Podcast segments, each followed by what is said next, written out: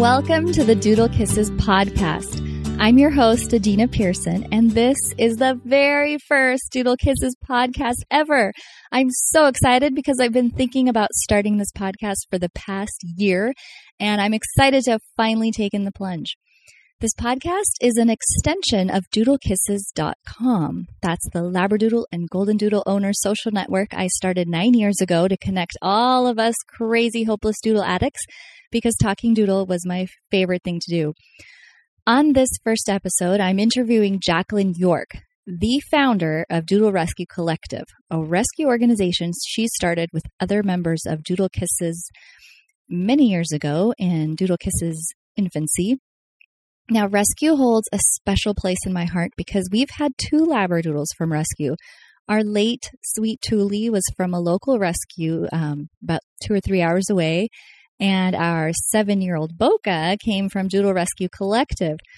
You'll get to hear Jackie's dog story, how she got her first doodle, and learn lots about doodle rescue and rescue in general.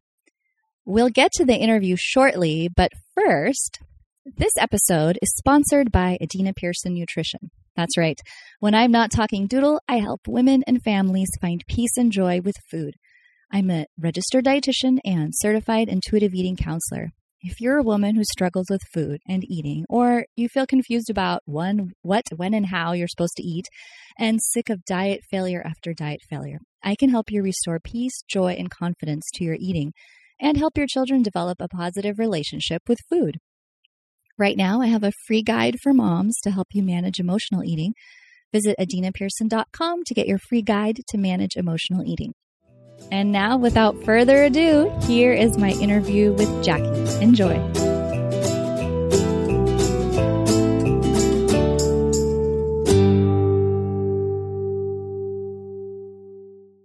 All right. So I've got Jackie here with us, and I'm so excited to have her speak with you and tell you about her life in rescue and life with doodles.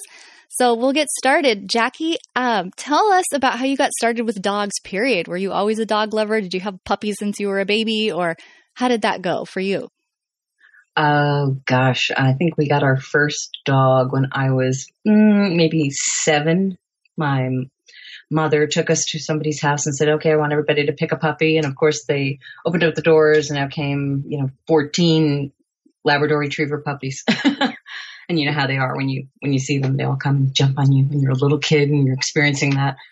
And we picked one and her name was heather and we had her till she was i think she was about 11 or 12 and uh, in in between that time we had several other dogs that we kind of added along the way as we were kind of rescuing them and then finding them new homes.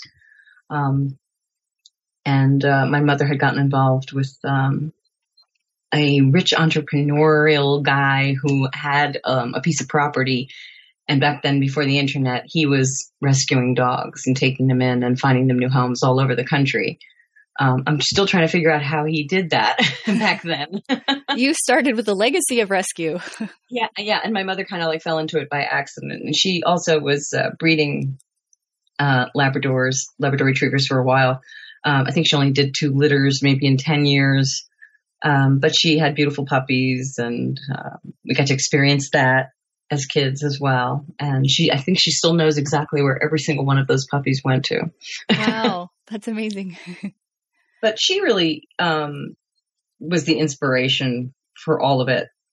She was always an animal lover, and I was the kind of kid that always brought home every stray animal that I would find. I would come home every day after school with a cat. You know, Ma, look what I found okay, we'll bring it in. We'll find it a home. so I think that's kind of how it really started. Yeah, since you were a little one. And so, how did you end up with your first doodle of all the possible dogs or breeds you could have gotten? Well, interestingly enough, again, that goes back to my mom. Uh, I guess it was about 2001, shortly after like 9 11. My mom uh, kind of went through a change. She uh, ended up getting a divorce and she moved to her own little kind of farm. She had a couple of horses and she lost one of her um, one of her dogs, uh, which was a schnauzer. And she said, "You know what? I really am missing having a big dog and." Um, I have allergies and you have allergies and we have to find one that's kind of bigger that that doesn't cause allergy problems that isn't a poodle And I was like, why, why not a poodle? You know, we, we had poodles over the years and she said, I don't know, they're too slight and, um, she said, hey, I think they get a bad rap, but yeah, I'm not interested in a poodle. And about that time, I think they were introducing labradoodles to the United States and she read some article about them and all of a sudden we were like, okay, let's try to find labradoodles where we can get one. And um, at the time there was maybe one breeder in this country um, who told my mother to reach out to Beverley Manners in Australia, which I think we did. And I think she replied back with a, oh, yes, it will be $5,500 for a puppy plus shipping. Plus, so it ended up that it was going to be like a $10,000 proposition to get an Australian Labradoodle puppy. Right. And my, my mother said, my God, I had an entire litter of I guess Labradoodle puppies back in 1976 when our next door neighbor's standard poodle got at my breeding, you know, lab, my male, my bitch, and we did. We had 14 poodle lab mixed puppies um, that were all curly except for one. um, and she said I couldn't give them away, and they want $5,500 in shipping and put a puppy in a crate for 27 hours and oh my god, I can't no, no, no, no, no, can't do it. Um, and that was at that point that I said, you know what? I bet we can find them here. I bet there are plenty of people that had an accidental litter with their standard poodle in their lab, and they're probably all over the place, and we just don't know it. They don't know what to call them, and I'm going to start looking for them. And that's how we started looking for labradoodles in shelters. And well, lo and behold, we found a bunch. And is that how you found Bella?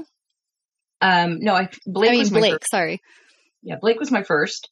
No, I decided to volunteer for um, the Humane Society and for um, the PSPCA in uh, in Philadelphia, and there was a notorious puppy mill breeder, uh, Almost Heaven Kennels, and they had called me and said, "Hey, we're going in. We're going to raid this guy, and he's got tons of poodle mixes, and we know you're looking for a labra- rescue labradoodle, so you know you might want to come and get some of these dogs."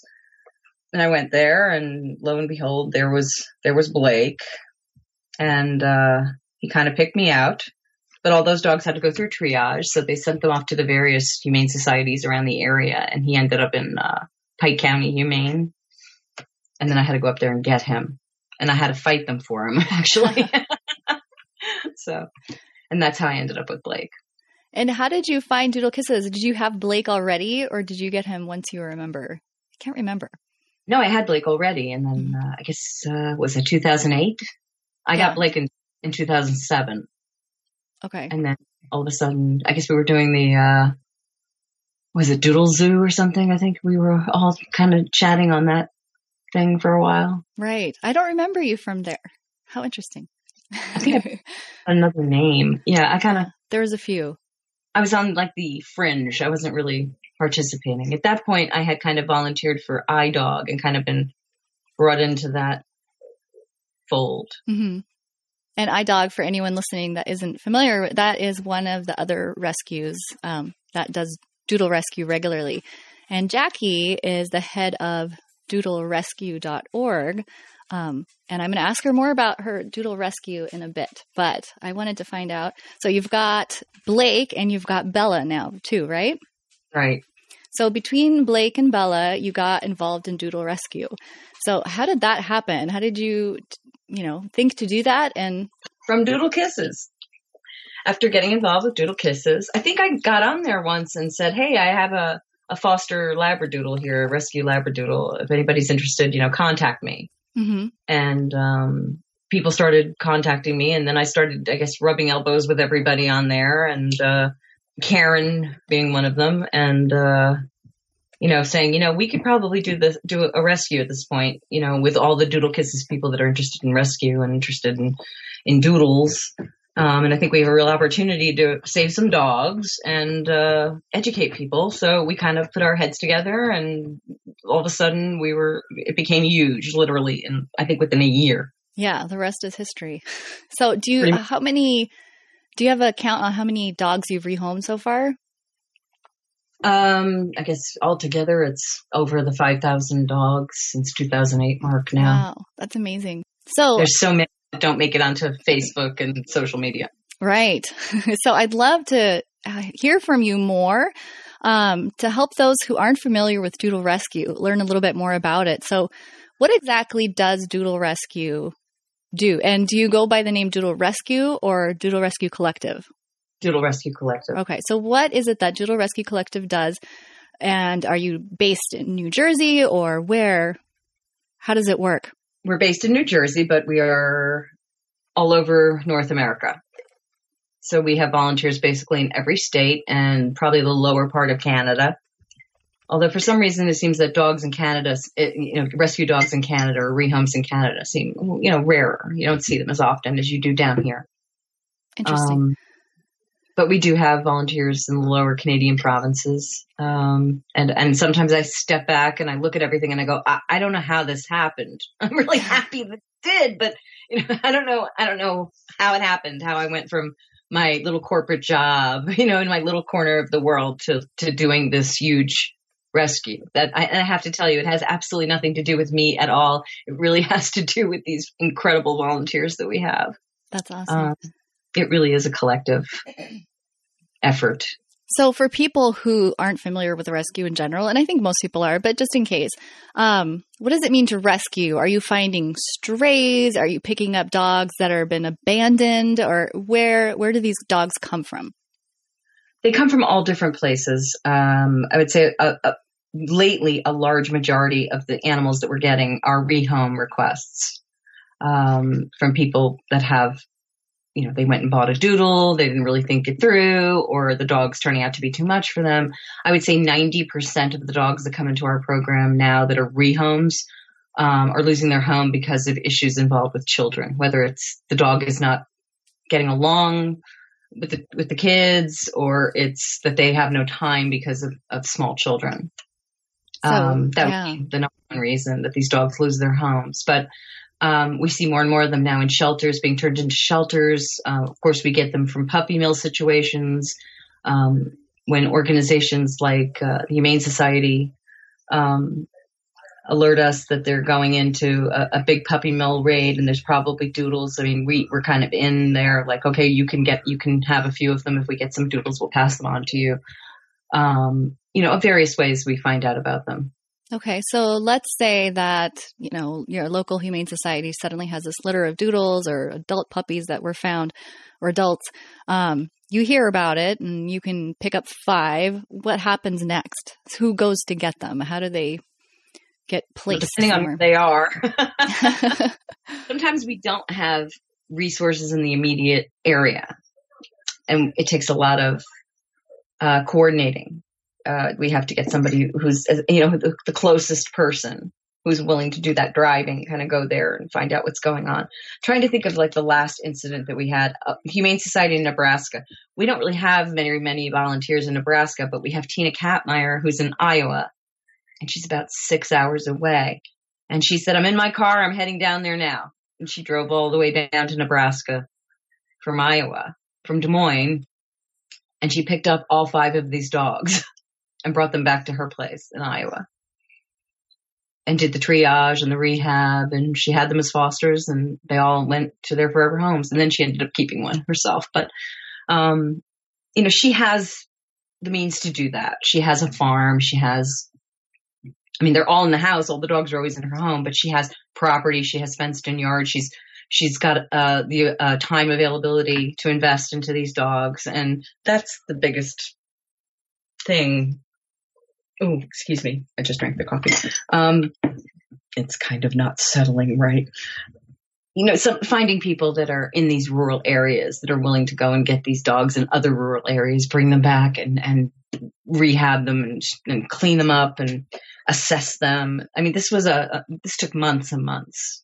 And the whole time she had them in her home with her family and her dogs. And, um, you know, that kind of a thing has to happen often where we have to send somebody from a neighboring state in to go and get the big numbers of dogs.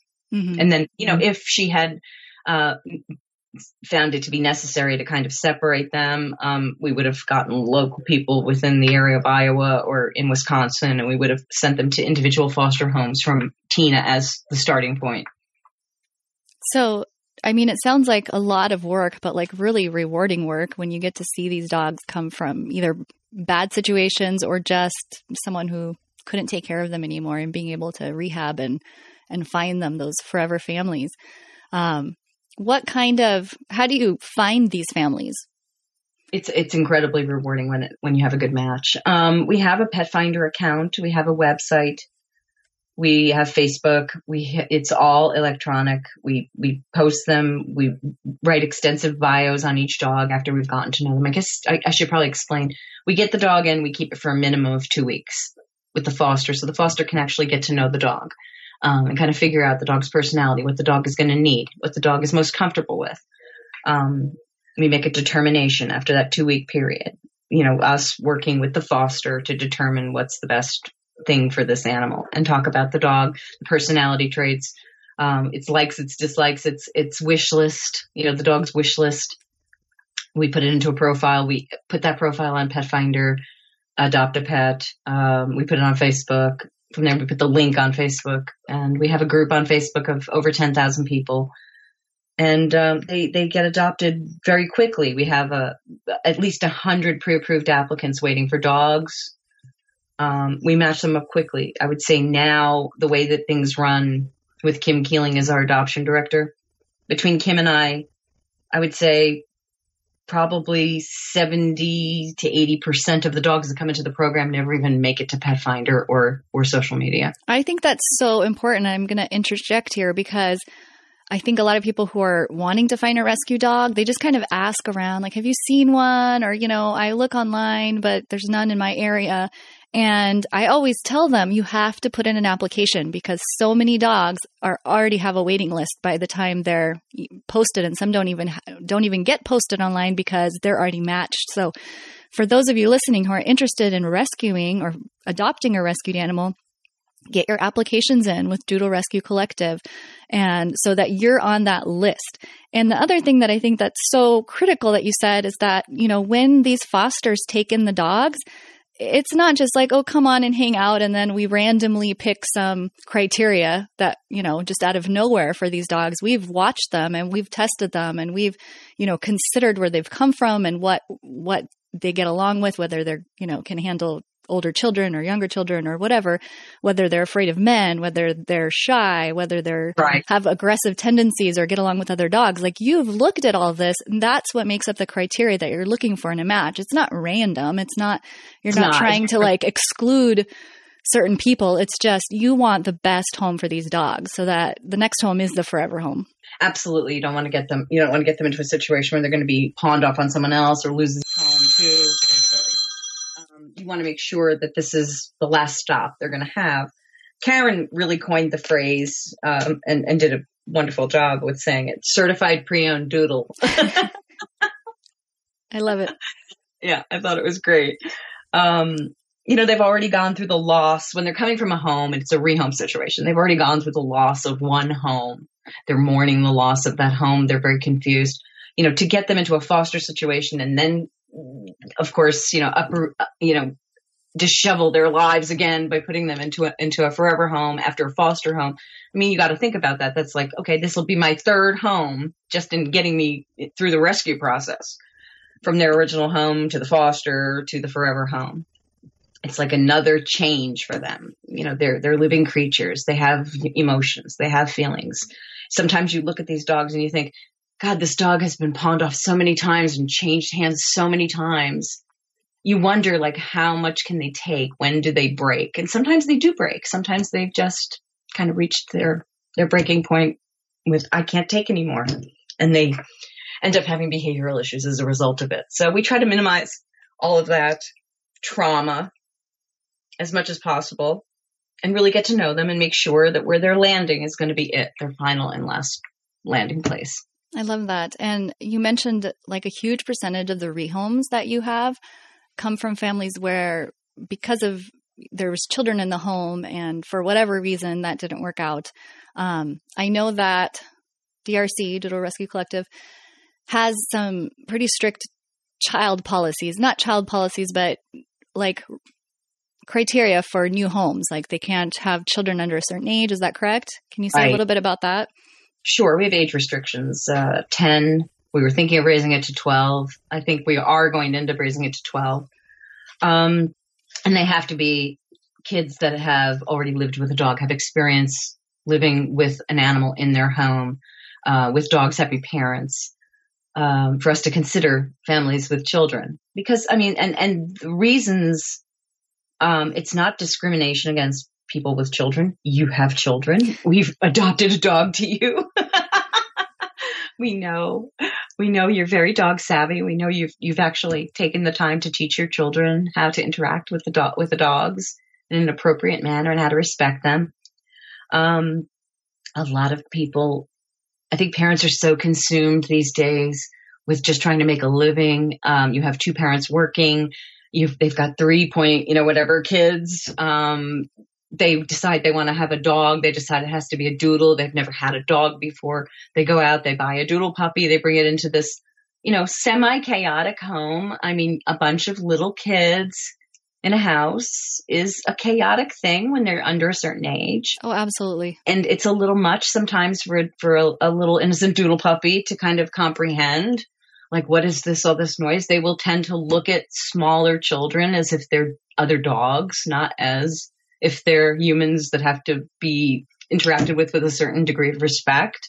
They're going to look at a little child and say, "Well, there's a puppy, and I'm going to interact with this child like it's a puppy." And that means teeth, mouths, uh, jumping, growling, all those things that, you know, people will call us and say the dog is being aggressive with my child.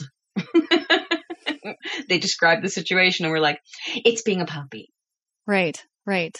That's not aggression. Yeah. My dog, Roscoe, who's 11 now, he was not of. I mean, he wasn't a rescue dog. I got him from a breeder. He was a monster right. puppy. He wasn't even hyper. He would just think that I was someone worth biting and jumping on and growling at. And he scared me. I can't imagine if I had had small children, what would have become of that. And right. Yeah, I mean, even if that's your first dog, too, yeah, right? That's my first very, dog, totally. That's what you've done. I mean, you were like, "Wow, I'm so affected by this. I'm going to start this, you know, educational website and uh, yeah. start to talk about these dogs with people so that you know they know what the deal is. Totally, having gone through it yourself. Yeah, and and life is chaotic with kids. Even even if you have really great kids who've been taught, you know, how to respect dogs. And even if the puppy isn't too crazy of a puppy, the fact is you're really busy.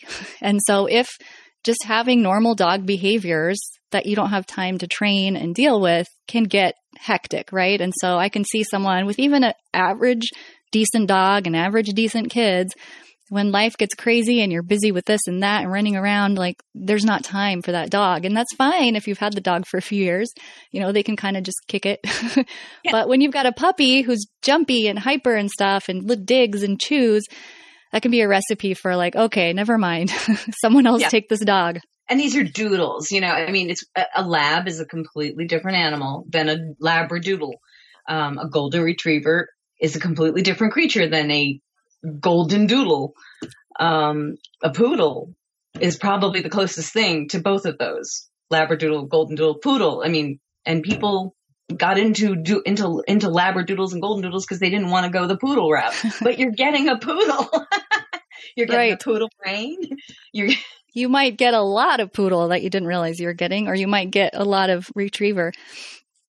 So I'm wondering, you mentioned some place of the country you don't have that many fosters or resources. Are, are, there any areas where you're where you would love for people to volunteer that you just don't have that many in? Yeah, I can name them for you. yes, please. Nebraska, North Dakota, South Dakota, Wyoming. Um, we desperately need fosters in Texas right now. Um, it's such a big state. You know, we have basically uh, Dallas covered parts of Fort Worth, but we we still don't have a lot of, of volunteers in those areas, um, as as many as we really need and would like to have. And what does someone need to do to volunteer to be a foster or transporter or whatever? Oh, just go to the website and complete the volunteer uh, app. Um, it's kind of tedious, but we made it that way on purpose. Because if you're dedicated, you're going to get through it, you know. And if you're not, you're going to go, you know, screw this. so, um, you know, the ones that actually complete it and fill it out and uh, say, please call me. I mean, those are people that you want for volunteers who you're going to, you're going to, you know, they're going to make the extra effort with the doodles. Um, you know, we made the adoption application that way too on purpose. I've seen it. How, yeah, you know, it's, and we kind of ask the same questions several different ways throughout. Like, we're going back to this question. We asked it over here before, but we're going to ask it again. See if you're, and compare the answers to see if, you know, you're, you're changing up your, your stuff. Right. It's, it's, it's like a psychological uh, evaluation. hey, you've got to make sure these dogs go to places that are right for them. Absolutely. And yet we've had people say, well, I would have an easier time adopting a child from a third world country. Maybe. getting a poodle from you. I don't know about it being that much easier.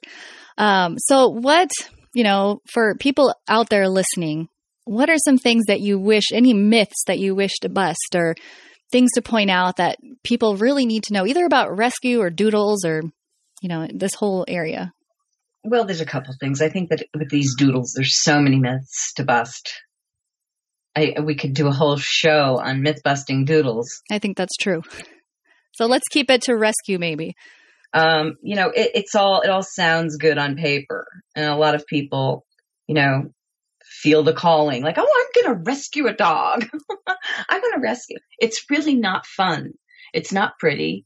It's a lot of work it's um, a whole bunch of stinky, smelly, disgusting, gross stuff going down there uh, when they're coming from shelters and and puppy mills. Um, you know, you have to be prepared for all of that. It's not, you know, rainbows and unicorns. It's it's it's ugly.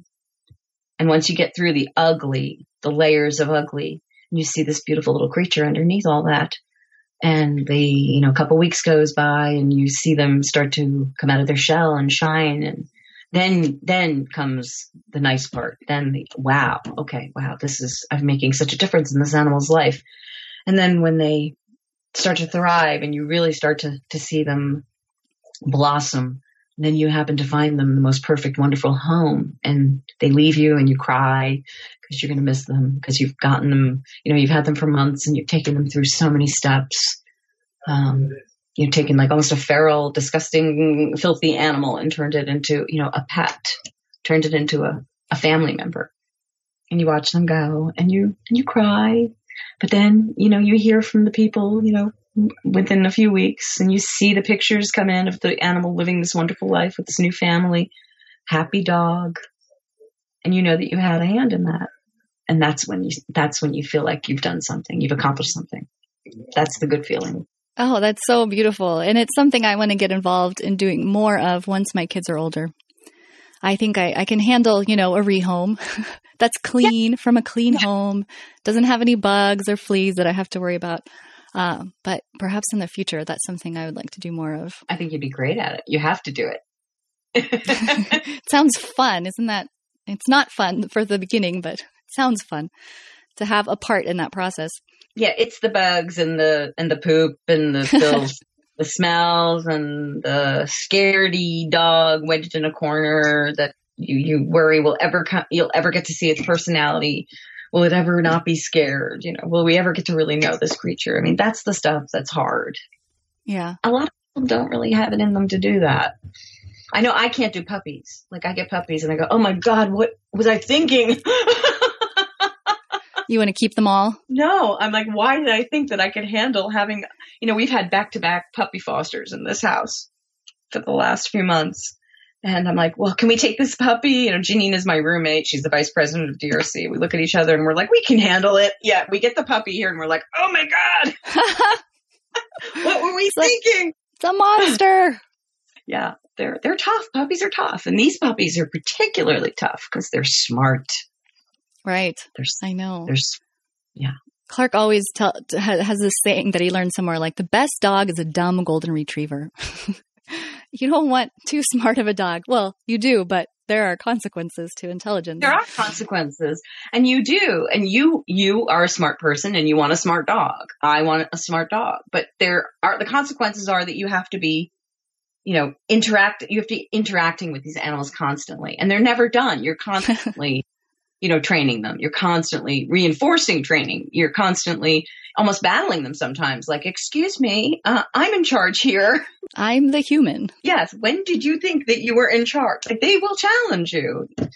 Um, it's it's not like they're done. It's a constant process, and you know, as much as you get frustrated with it, I have to. I laugh every day. You laugh every day. I mean, there isn't a moment of my day that there's not joy because of my dogs when they're even when they're acting up. It's just funny. They're like almost little humans in furry suits. I think you can really see the difference with the doodle puppies. They are like they have the mentality and that and the I guess the cognitive senses of a three to five year old child.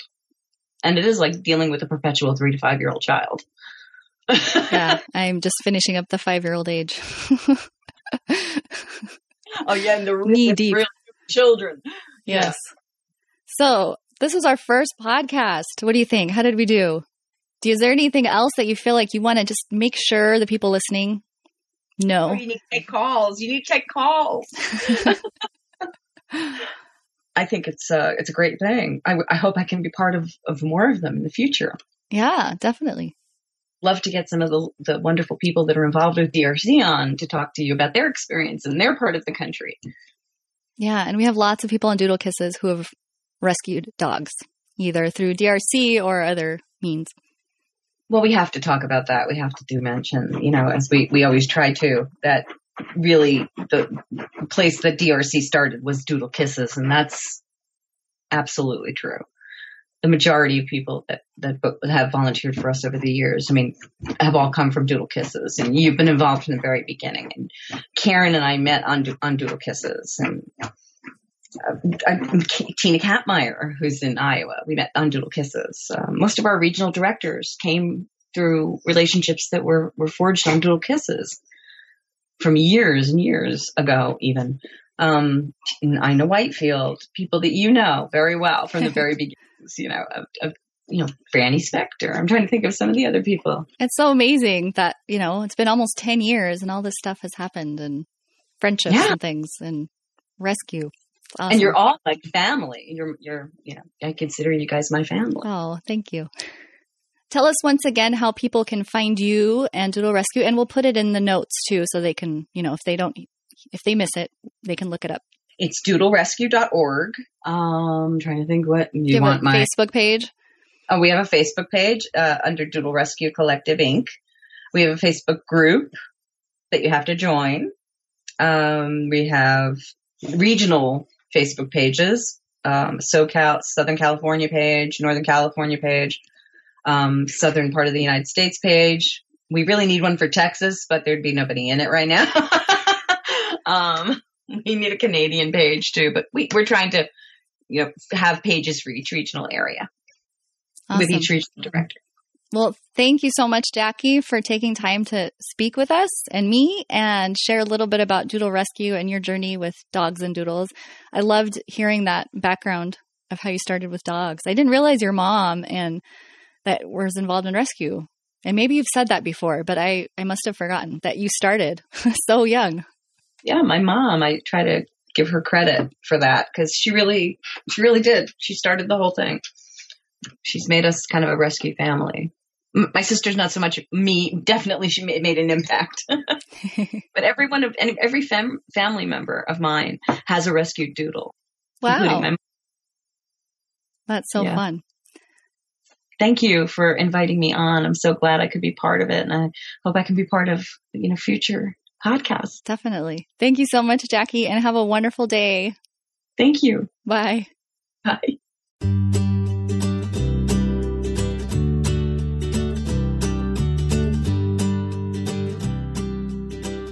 Thank you for tuning in to this episode of the Doodle Kisses podcast. If you have any questions for future topics or future guests, send me an email at admin at doodlekisses.com. That's A D M I N at doodlekisses.com. You can subscribe to this podcast on Apple Podcasts, formerly known as iTunes, or Pocket Casts, or however you get your podcasts. So you can have every episode ready to listen to as soon as it comes out.